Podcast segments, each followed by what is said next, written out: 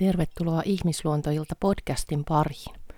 Mun nimi on Noona Peuransola ja tämä on suora lähetys ihmisyyden ihmemaasta. Ja tosiaan nämä on kaikki ihan editoimattomia suoria lähetyksiä, koska kun kyse on ihmisyydestä, niin mä oon halunnut nimenomaan tässä ihmisluontoillassa tuoda esiin sitä epätäydellisyyttä ja keskeneräisyyttä ja, ja kaikkea sitä, mikä kuuluu ihmisyyteen, virheet, mokailut, mahdolliset, mitä nyt ikinä tämän lähetyksen aikana tapahtuukaan, niin, niin tota, saa tapahtua. Ja en niitä aio karsia pois. Ja tänään meillä on luvassa yhdeksäs jakso. Ja mä ajattelin tässä jaksossa käsitellä vähän sellaista teemaa kuin kuinka tukea sammunutta hevosta. Eli hevosta, joka ei välttämättä ole kotona siellä kehossaan. Siellä ei, siellä ei oikein valot ole palamassa ja mahdollisesti hevonen toteuttaa annettuja ohjeita kyllä ja näyttää ehkä kiltiltä ja kuuliaiselta, mutta sisimmässään ei, ei ole ketään siellä kotosalla. Niin tota, mä oon tätä aihetta pohtinut aika paljon tässä vuosien aikana ja ja sitten tämä impulssi tähän jaksoon tuli ihanalta kuulijalta, joka oli myös tätä pohdiskellut ja esitti kysymyksen sitten tähän liittyen. Ja, ja tämä on jotenkin niin monimuotoinen ja laaja aihe, niin sitten mä ajattelin, että mä voisinkin käsitellä ihan yhdessä jaksossa kokonaan tätä, tätä teemaa. Ja toki tähän, tähän liittyy monia asioita, mikä ei ole koskaan mustavalkosta ja hevoset on yksilöitä ihan niin kuin me ihmisetkin, niin, niin ei ole mitään tavallaan yhtä oikeaa tapaa tai ainoita reittejä siihen, vaan se on aina tosiaan yksilöstä kiinni hyvin paljon, että millä tavoin juuri sitä yksilöä voi tukea. Mutta tota, tässä on nyt vähän tässä jaksossa mun, mun ajatuksia ja mun näkemyksiä, mun havaintoja, kokemuksia, pohdintaa aiheesta. Ihan vaan siksi, että, että, että herättäisi ajattelemaan ja, ja miettimään asioita ehkä vähän eri kantilta tai tois lisää jotain uutta tai sitten just, että voi herättää pohdintaa, että no mä en ehkä tekisi noin tai mä en ajattele noin, niin just se, että, että kaikki on arvokasta. Lähinnä vaan, että se herättää itsessä jotakin tunteita, tuntemuksia, mitä tahansa se onkaan, niin, niin kaikki, on, kaikki se on arvokasta.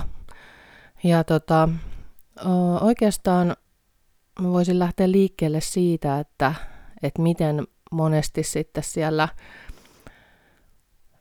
miten se jotenkin määritellään, tai mä oon niinku huomannut sellaista, että hyvin usein tällainen sammunut hevonen saatetaan määritellä just kiltiksi ja kuuliaiseksi.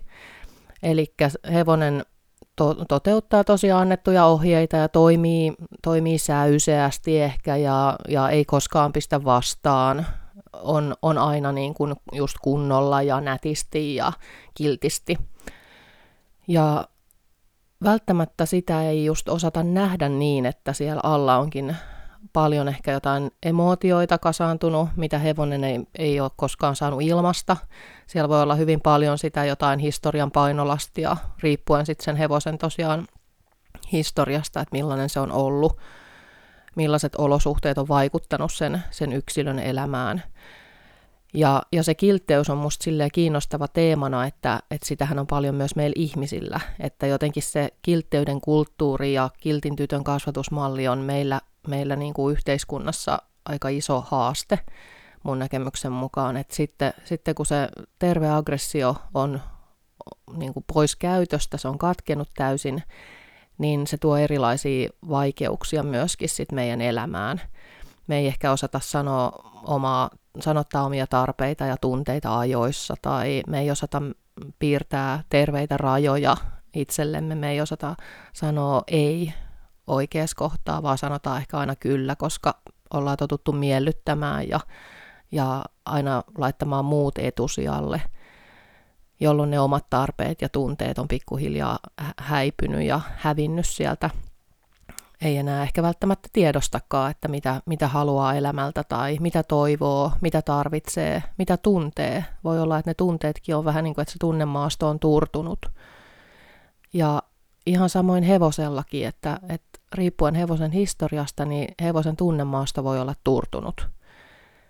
Ja tietenkin sitten omat haasteensa tuo se, että hevonen peilaa aina meidän ihmisten tunteita, meidän, meidän tunnetiloja, meidän energiaa, mitä me kullonkin viestitään niin kuin tunteellisesti ja totta kai myös eleet ja kaikki se muu kehonkieli ja näin, mutta, mutta hyvin usein just hevonen reagoi meidän tunteisiin, etenkin niihin, mitä me ollaan totuttu painamaan alas.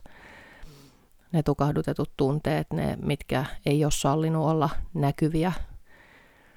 Niin se on, se on sen takia tämä on niin kuin monisyinen aihe, että mikä kaikki sit vaikuttaa siihen, että, että miten hevonen ylipäätään on sammunut ja millä tavoin siihen sitten voi vaikuttaa itse sillä omalla toiminnalla, miten voi tukea.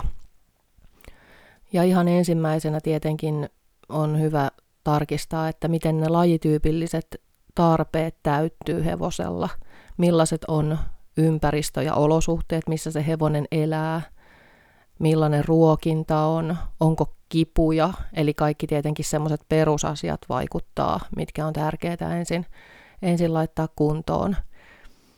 Ja toki se on just aina yksilöllistä, että millainen ruokinta ja, ja mikä sitten niin kellekin sopii. Mutta mun havainto on kyllä, että, että hyvin moni hevonen, joka elää karsina elämää, niin, niin kyllä niin kuin se on hevosen luontaista lajityypillistä käytöstä vastaan, koska hevonen on liikkumaan luotu eläin ja se on utelias ja mielellään se on liikkeessä myös yöllä, eli se tutkii ympäristöään, jos sillä on siihen mahdollisuus. Eli silloin kun hevonen rajataan karsinaan, usein se on, voi olla pitkiäkin aikoja sitten karsinassa, niin, niin se on itsessään jo aika iso niin kuin haaste. Ja sitten tietenkin se seuraa, että millä tavoin, millä tavoin hevosella on sitä lajityypillistä seuraa. Onko, joutuuko olemaan yksin tai ja just se, että jos on karsinassa asuva hevonen, niin millaiset on sitten ne, että onko se vaan, että hevonen liikkuu sitten siellä neljänmaallisessa tarhassa, minkä liikkuu, eli ei ollenkaan, koska ei hevosella ole tarvetta liikkua siellä, jos ei ole yhtään myöskään virikkeitä tai ja sitten ehkä ihminen tulee sinne työpäivän jälkeen kiireisenä ja, ja on sen muutaman tunnin ehkä ja ajattelee, että sitten se liikkumisen tarve täyttyy, niin niin ei, eihän se tietenkään täyty sillä. Että se olisi ideaalia tietenkin, että hevoselle voitaisiin tarjota, tarjota sellaiset olosuhteet, missä se voi itse, itse tutkia, liikkua silloinkin, kun ihminen ei ole paikalla. Ja just ainahan se välttämättä ei ole laadukasta se liike sillä lailla, että me ollaan siellä selässä ja, ja mm, e, jotenkin se, että monesti me ajatellaan, että no niin, sitten se hevonen saa sen tarvittavan liikuntaansa, kun mä menen sitä ratsastamaan tai me, mä lähden sen kanssa liikkumaan. Mutta se on aika pieni aika siitä päivästä, että jos se on tunti pari siitä 24 tunnista, niin, niin se on tosi pieni se aika. Plus sit se, että millaista se liike tosiaan on. Että voi olla, että se jopa pahimmassa tapauksessa voi kipeyttää hevosta enemmän ainakin nimimerkillä itse, niin en ole koskaan ollut mikään hyvä, hyvä ratsastaja. En koe, että on ollut semmoisen tason ratsastaja, että voisin tarjota hevoselle sellaista mahdollisuutta siihen liikkeeseen, mitä se ansaitsee ja tarvii. Niin kaikki tällaiset tietenkin ihan, ihan perusasiat. Ja sitten, sitten kengitys tai vuolut. Mulla on omat hevoset ollut kengättömiä nyt jo pitkään ja ainakin heidän kohdallaan se on ollut ihan paras ratkaisu, mutta toki nämä on aina yksilöllisiä asioita ja ne, ne täytyy sen yksilön mukaan ottaa huomioon. Et mun toinen tamma oli kengässä 17 vuotta silloin, minkä hän oli siellä ratsastuskoulussa. Ja sitten kun hän siirtyi mulle, niin, niin mä päätin jotenkin, että mulla tuli vahvasti se tunne, että nyt, nyt tämä niin kenkä-elämä saa riittää, että katsotaan miten tämä toimisi sitten tämä elämä, että jos lähdetään kokeilemaan sitä kengättömyyttä. Ja ainakin meidän kohdalla se oli ihan paras ratkaisu, että, että kaikin tavoin Ateena alkoi liikkumaan kevyemmin ja paremmin ja, ja tuntui iloisemmalta ylipäätään, että koko se mielen tila ja kaikki, että se vaikutti aika isostikin. Mutta tosiaan ne on aina, aina yksilöllisiä asioita, että se pitää huomioida. Ja myös siinä, että sitten se siirtymävaihe voi olla sellainen, että että tarvii vähän sitä aikaa. Että monestihan me ollaan ihmisinä kärsimättömiä, että jos se heti ei se muutos olekaan positiivinen, se vaatii ehkä aikaa kasvattaa sitten sinne vähän pohjallisia itse, jos on ollut aina kengässä, niin sitten me saatetaan olla kärsimättömiä siinä kohtaa, kun pitäisi just antaa aikaa hevoselle tottua siihen. Mutta tota, se, on, se on toki aina tosiaan hevosesta kiinni, että mikä, mikä toimii, mikä ei toimi. Ja sitten tuossa jo sivusinkin vähän sitä, että, että miten ne meidän ihmisten energia ja tunteet, meidän kehonkieli, miten hevonen lukee ja aistii sitä meidän koko olemusta. Että se vuorovaikutus alkaa jo silloin ennen kuin me, me, me niin kuin tajutaan, että se alkaa. Niin se on tietenkin tärkeää huomioida, että, siksi mä ajattelen, että meidän oma prosessi, meidän oma itsetuntemustyö, tunnetyöskentely, tietoisuustyöskentely, kaikki se, että me tullaan tietoisiksi meidän omista tunteista, tarpeista, me tutustutaan itseemme paremmin, jolloin me tutustutaan myös hevoseen paremmin. Ja meidän suhde hevoseen aina parantuu sen meidän oman työskentelyn, oman prosessin myötä.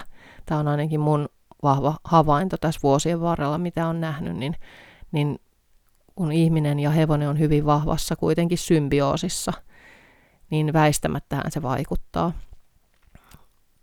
Niin se on, se on niin kuin ensiarvoisen tärkeää, että miten suuren lahjan siinä me voidaan antaa itsellemme ja hevoselle, että me tutustutaan just siihen meidän, että mi, mitä siellä, niin kuin, mitä meistä tapahtuu ja millaiset ehkä on ollut meidän kasvuolosuhteet tai millä tavoin me voidaan vaikuttaa siihen meidän elämään nyt. Että me voidaan oppia siitä menneestä, mutta just myös se, että se ei leimaisi tai määrittäisi sitä meidän elämää juuri nyt, vaan että just voidaan ottaa se oppi siitä ja sitten suunnata katse sinne eteenpäin.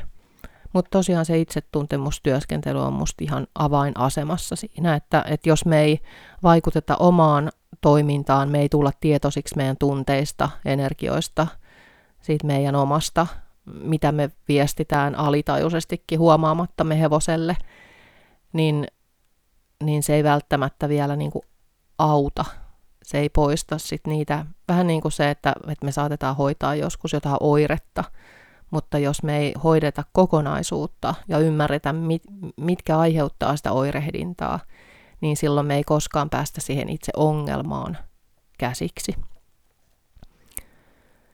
Ja sitten on ehkä hyvä, jos mietitään tätä ympäristöä ja olosuhteita, niin, ja sitä, että millaista tukea voi antaa, niin, niin välillä on just kysytty sitä, että no miten kaikki tällaiset vaikka holistiset, että, että holistiset hoitomuodot, miten ne vois tukea, ja ilman muuta varmasti tukee kaikki yrtit ja osteopatia, homeopatia, akupunktio, äänimaljat, energiahoito, mitä ikinä, mikä se onkaan sille hevoselle, yksilölle juuri – se oikea. Tietenkin, että jos tarvii eläinlääkäri johonkin, mihin tahansa ja aina yleensä nyt raspauksia ainakin tarvii, niin, niin sitä on tietenkin aina tärkeää kuulostella, että mikä milloinkin on se, mitä, mitä se yksilö tarvitsee.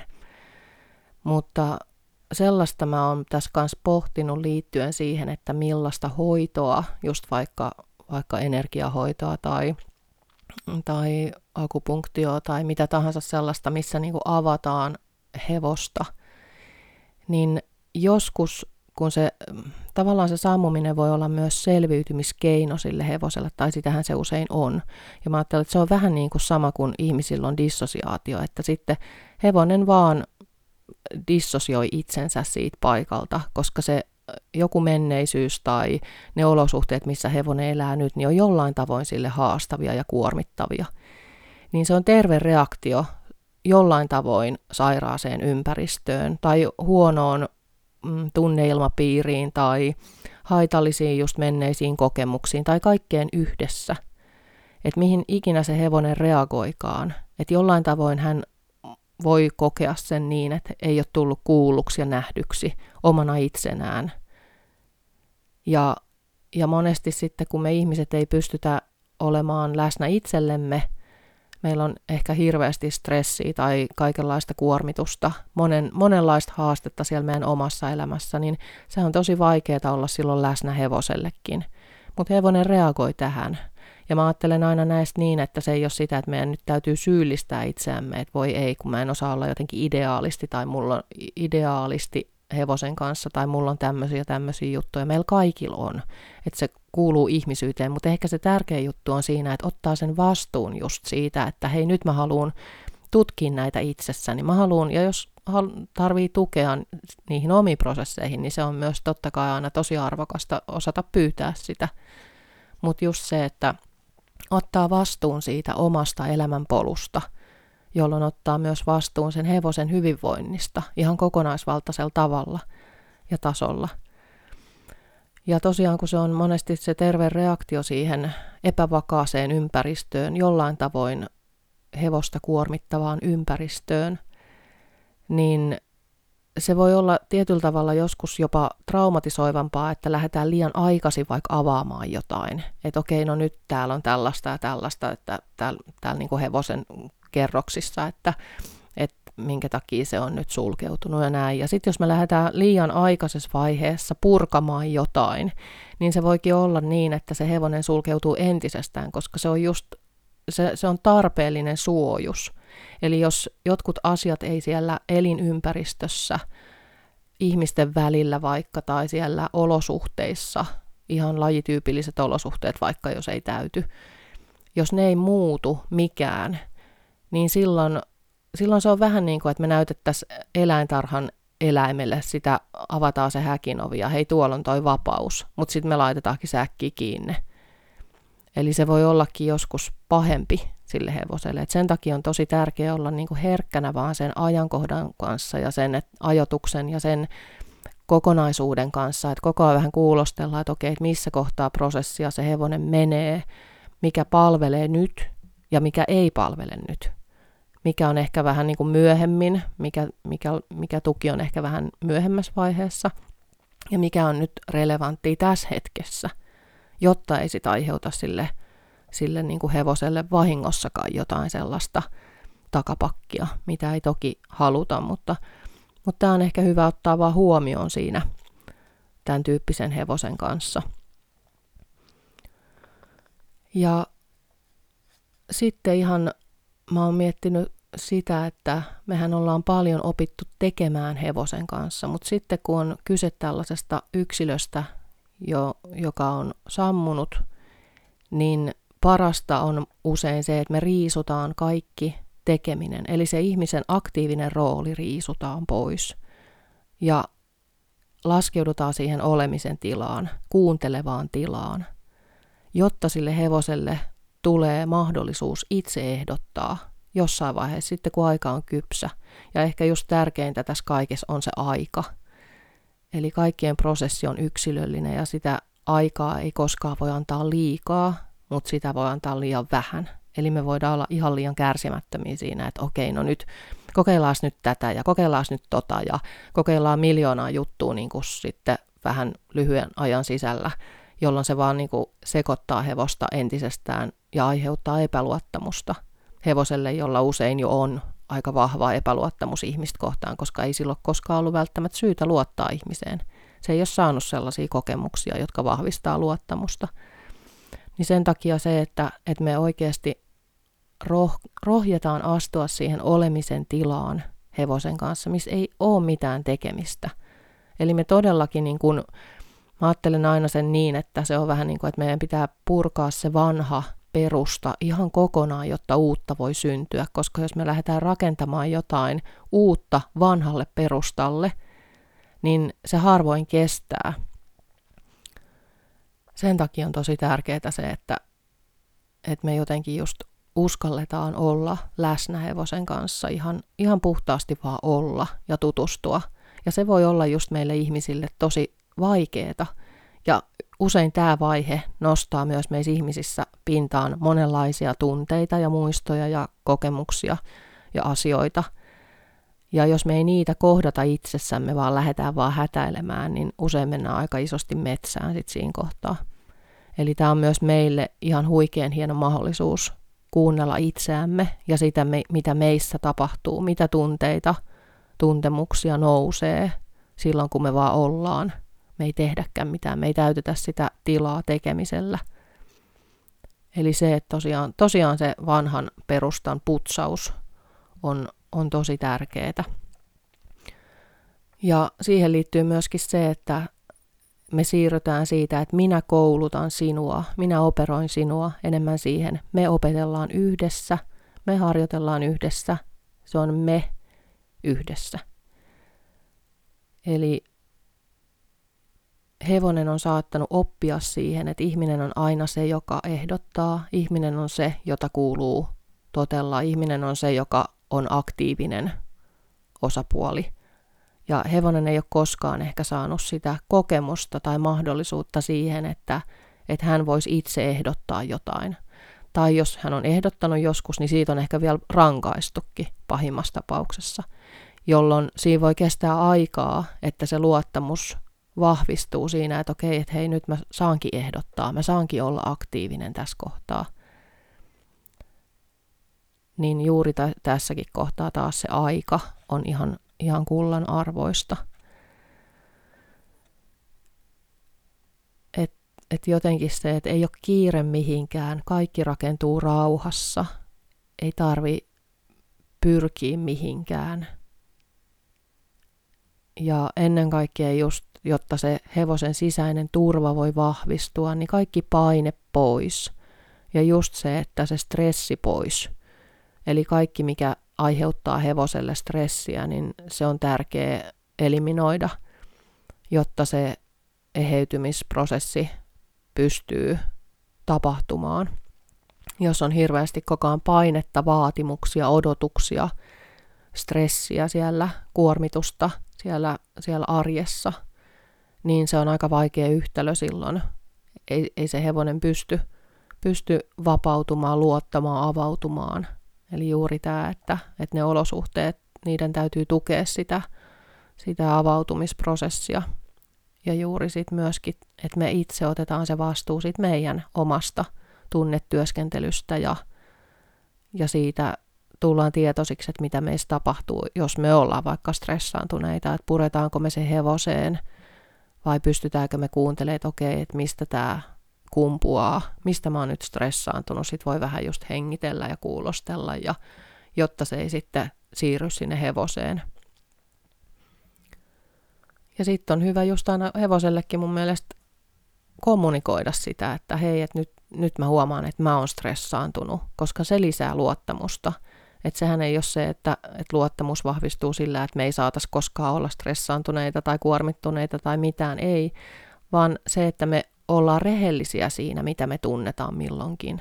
Kun me ollaan linjassa sen meidän tunteen kanssa ja se toiminta ja tunne, meidän energia on linjassa, niin silloin me ollaan auki hevoselle. Me ollaan niin kuin avoimessa suhteessa hevoseen. Mutta jos me yritetään hirveästi tukahduttaa jotain meissä – että nyt mä en saisi vaikka näyttää mun pelkoa tai nyt mä en saisi olla stressaantunut, nyt mun kuuluisi olla rauhallinen, niin sehän vaan usein se aiheuttaa meillä sitä sisäistä painetta, jolloin hevonen reagoi siihen. Ja mitä rehellisempiä me pystytään olemaan hevoselle ilmaisemaan se, että hei, mä saatan monesti sanoa, että hei, nyt mua vähän jännittää, tai nyt mä huomaankin, että mua pelottaa, tai nyt mä oon vähän kiukkunen, että mä vähän nyt tässä oon tämän tunteen äärellä. Mutta just se, että mä otan vastuun siitä tunteesta, jolloin mä en projisoi sitä tai oksena sitä sen hevosen päälle, niin se on tosi arvokasta sen meidän ja hevosen suhteen luomiseksi, että me, me tosiaan niin kuin ollaan, ollaan vaan rehellisiä siinä meidän ihmisyyden äärellä. Ja silloin se kunnioit, molemminpuolinen kunnioitus pääsee vahvistumaan. Ja tosiaan kaikki odotukset ja vaatimukset, jos meillä on joku aikataulu sille, että nyt tämän prosessin tulisi tapahtua tähän ja tähän päivämäärään mennessä, kello tämä ja tämä, niin hyvin harvoin se onnistuu. Eli hevonenhan reagoi meidän odotuksiin ja vaatimuksiin tosi voimakkaasti. Se riippuu toki yksilöstä, että millä tavoin se sitten ilmaisee sen, sen tunteensa, mutta, mutta mä oon huomannut, että usein hevonen saattaa vaikka lähteä pois.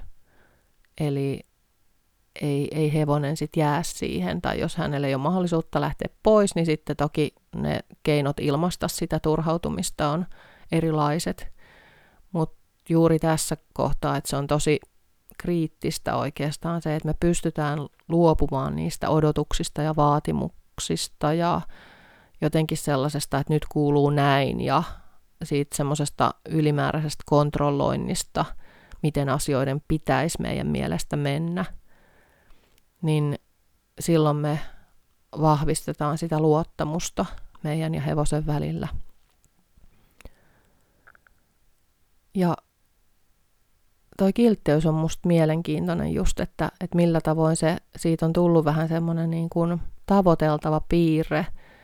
Mä ajattelen aina niin, että, että joo, on tärkeää olla ystävällinen, mutta jos me ollaan liian kilttejä, niin hu- hyvin usein silloinhan me tosiaan aina myönnytään ja joustetaan liikaa ja uuvutetaan itsemme ja väsytetään itsemme ja, ja silloin se meidän terve aggressio tosiaan ei ole käytössä. Eikä me osata määrittää silloin omia rajoja ja, ja se on kuitenkin ihan olennaista, että me pystytään elämään täysipainosta elämää. Niin samoin hevosella, että ihan niin kuin meilläkin, niin siellä voi olla sit alla tosi paljon sitä tukahtunutta tunnemaastoa, mitä ei ole koskaan i, niin kuin hevonen ilmassu, että kaikki on ikään kuin koko, kaikki energia on kääntynyt sisäänpäin. Ja siellä on niin kuin valtava sisäinen paine. Mä aina ajattelen, että tämmöiset hevoset on semmoisia niin kuin painekattiloita. Että sitten kun se oikea hetki, joku viimeinen piste saavutetaan, niin joko ne räjähtää tai sitten ne on entistä enemmän vielä imee sisäänsä sen kaiken kivun ja, ja tunnekuorman. Ja tähän ehkä liittyykin sitten vielä se, että miten me voidaan tukea sitä hevosta, niin, niin jossain kohtaa ehkä sitä prosessia, sitä avautumis, eheytymisprosessia, niin, niin tämmöinen hevonen voi ilmasta aggressiota hyvinkin vahvasti. Et se on vähän niin kuin kipuileva nuori, joka hakee omia rajojaan ja hakee itseään, etsii sitä oikeaa todellista aitoa identiteettiään, jonka on hukannut siellä matkan varrella tai joka ei olisi vielä päässyt syntymäänkään. Ei oikein tiedä kuka on ja miten kuuluisi olla. Ja, niin mä ajattelen aina, että, että tämmöinen hevonen on vähän niin kuin just tällainen nuori. Olkoon se hevonen sitten minkä ikäinen tahansa. Että voi olla, että jossain kohtaa sitten, ja nämä on tosiaan taas yksilöllisiä juttuja, mutta mutta voi olla, että jossain kohtaa sitten ilmenee vielä niin kuin vahvempaa aggressiota, että hevonen, joka ei ole koskaan, mm, tai hevonen, joka on aina suostunut kaikkeen, niin yhtäkkiä ei suostukaan tai näin, niin mä ajattelen aina, että se on tosi hyvä juttu, koska se kertoo siitä, että, että se hevonen alkaakin löytää sitä omaa voimaansa ja se alkaa tulla sieltä kuorestaan esiin.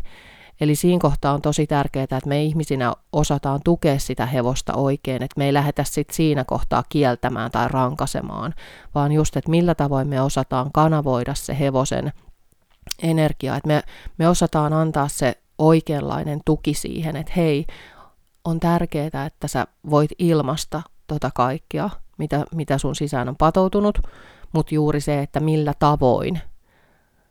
Ja ja ei koskaan tietenkään niin kuin ihmistä kohti eikä mitään, että et me osataan sitten vaan laittaa terveet rajat ja, ja kertoo, että hei, tämä on se reitti, tämä on se suunta, jotta hevonen tietää, että sitten jos me vaan niin kuin rankastaa ja kielletään, niin eihän, eikä opeteta hevoselle, että millä tavoin se voi kanavoida sitä tunnetta oikein. Eli vaikka just liikehän on monesti hevoselle se, että hevonen purkaa liikkeen kautta sitä omaa tunnetta, erilaisia tunteita, se ilmaisee liikkeellä, se vapauttaa kehosta sitä niin kuin tunteeton energiaa, niin nehän helposti varastoituu niin meidän kuin hevosenkin kehoon, jos, jos ne ei ole siellä käytössä. Ja sitten se alkaa niin kuin pikkuhiljaa alkaa tulla semmoinen tukahtunut olo, tai sitten voi ihan loppujen lopuksi tulla fyysisiäkin oireita siitä, että ne tunteet vaan niin kuin jähmettyy sinne kehoon. Niin se, että, että se hevonen saa niitä malleja, ratkaisumalleja siitä, että millä tavoin hän voi, että se on ok ja se on hyvä asia, että nyt sen kaiken saa purkaa sieltä ulos, se, se kuuluu vapauttaa. Eli siinä on meil, meillä ihan semmoinen niin kuin tuhannen taalan paikka ihmisinä, että me oikeasti osataan olla siinä läsnä ja asettaa tosiaan ne rakkaudelliset rajat Ja samoin se just semmoinen hyväksyvä rakkaudellinen katse, että, että sitähän me sekä hevosetkin kaivataan.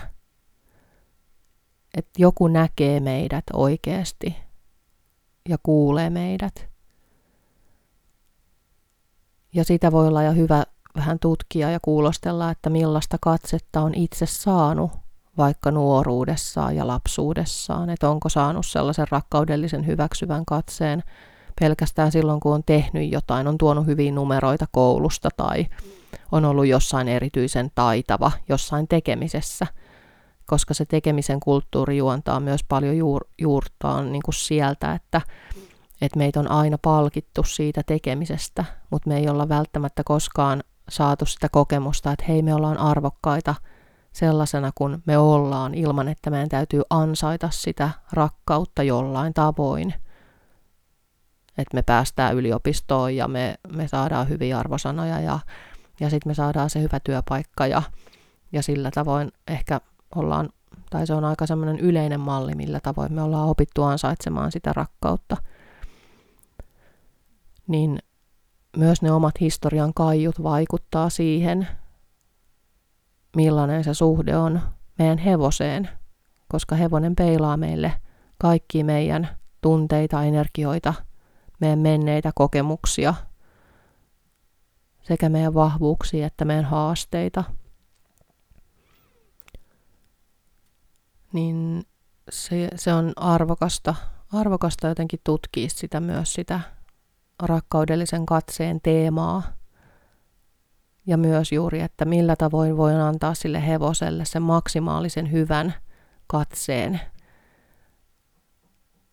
Millä tavoin hevonen nyt haluaa ehkä tulla nähdyksi, millä tavoin mä voin tukea juuri tässä kohtaa. Millä tavoin voin olla läsnä itselleni ja hevoselle – niin että just meillä ei ole kiire mihinkään tai meillä ei ole mitään agendaa tälle paranemis- eheytymisprosessille.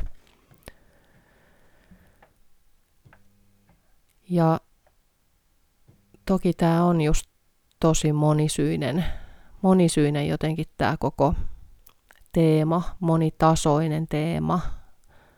Tähän liittyy paljon asioita, mutta tässä on nyt ehkä niin kuin päällisin puolin mitä, mitä mä oon niin itse pohtinut ja mitä on havainnut tässä vuosien varrella, että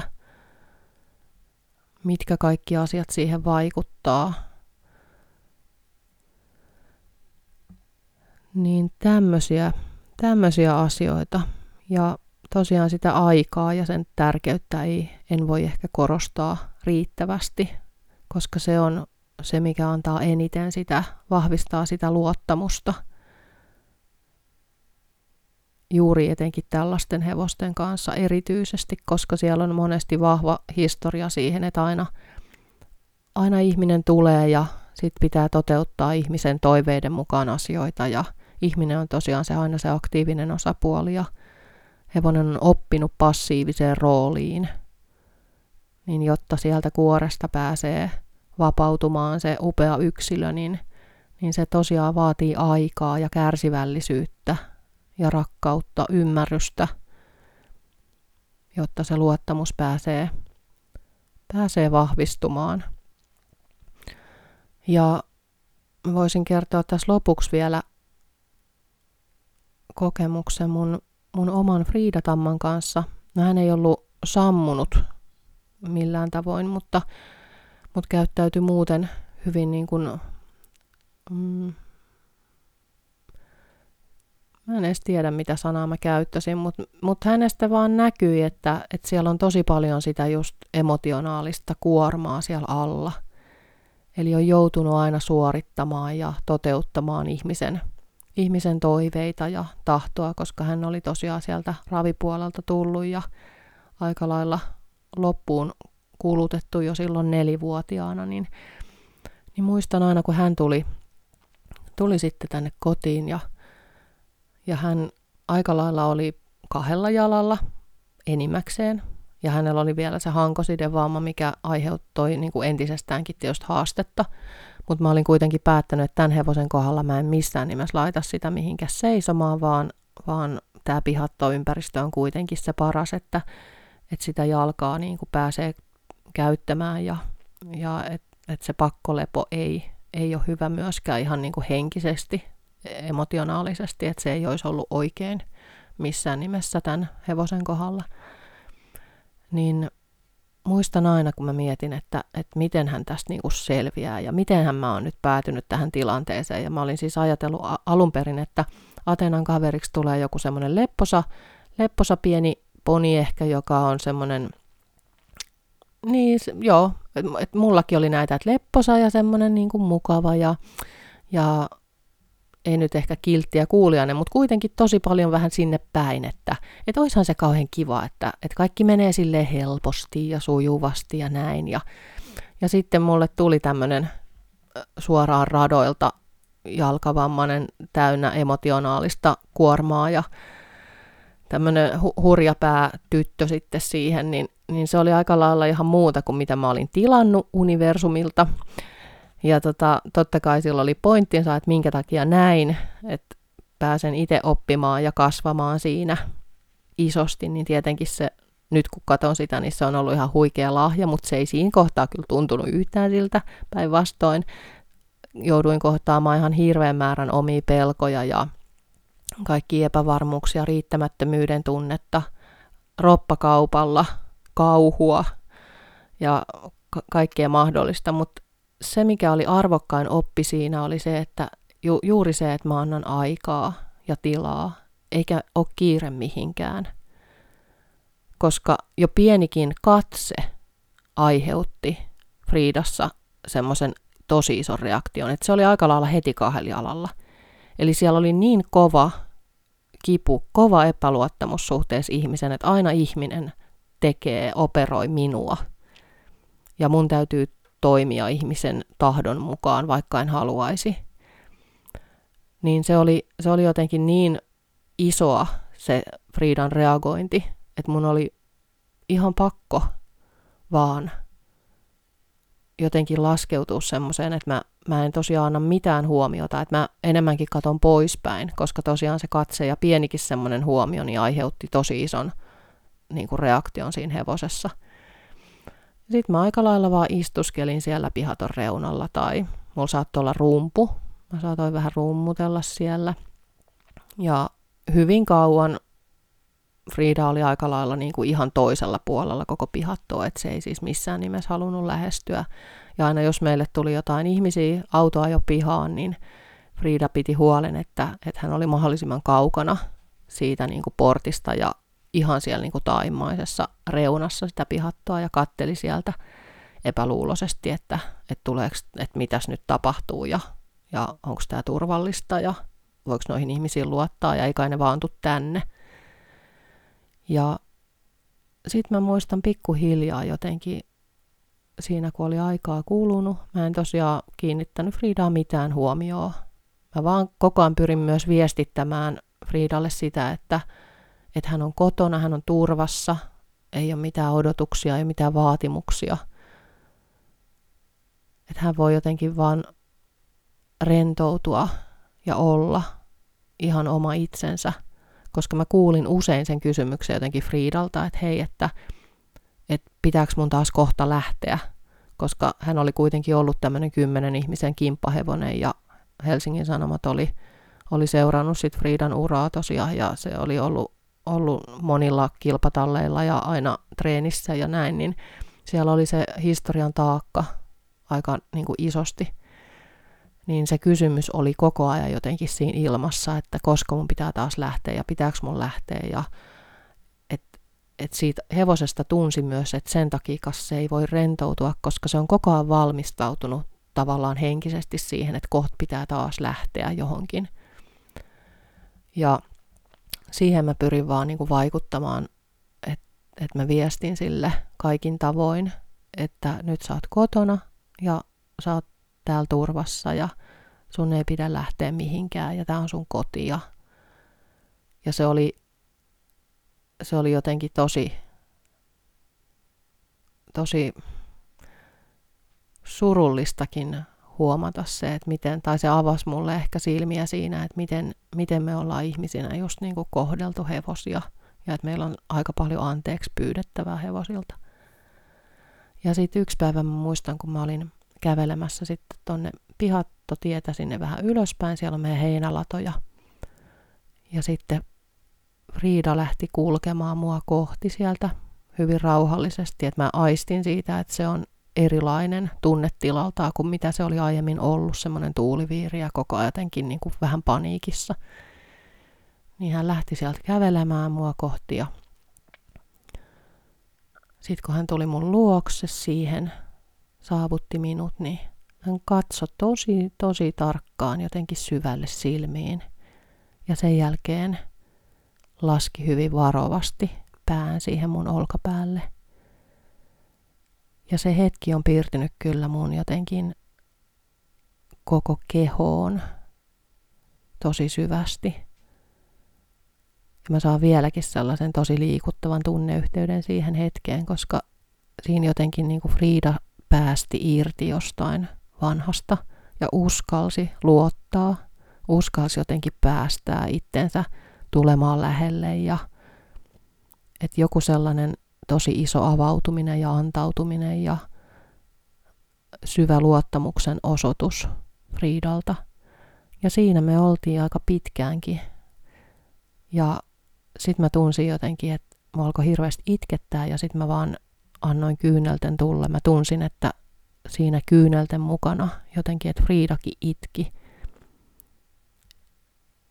Ja jotain tosi isoa vapautui siinä. Frida pystyi päästämään itsensä jotenkin sellaiseen tilaan, että, että vanhaa pääsee vapautumaan ja samoin mullakin, että siinä tapahtui jotain tosi, tosi kaunista ja ihmeellistä myös siinä hetkessä. Sen jälkeen oli paljon kevyempi olo ja mä tunsin Friidastakin, että se oli ihan erilainen.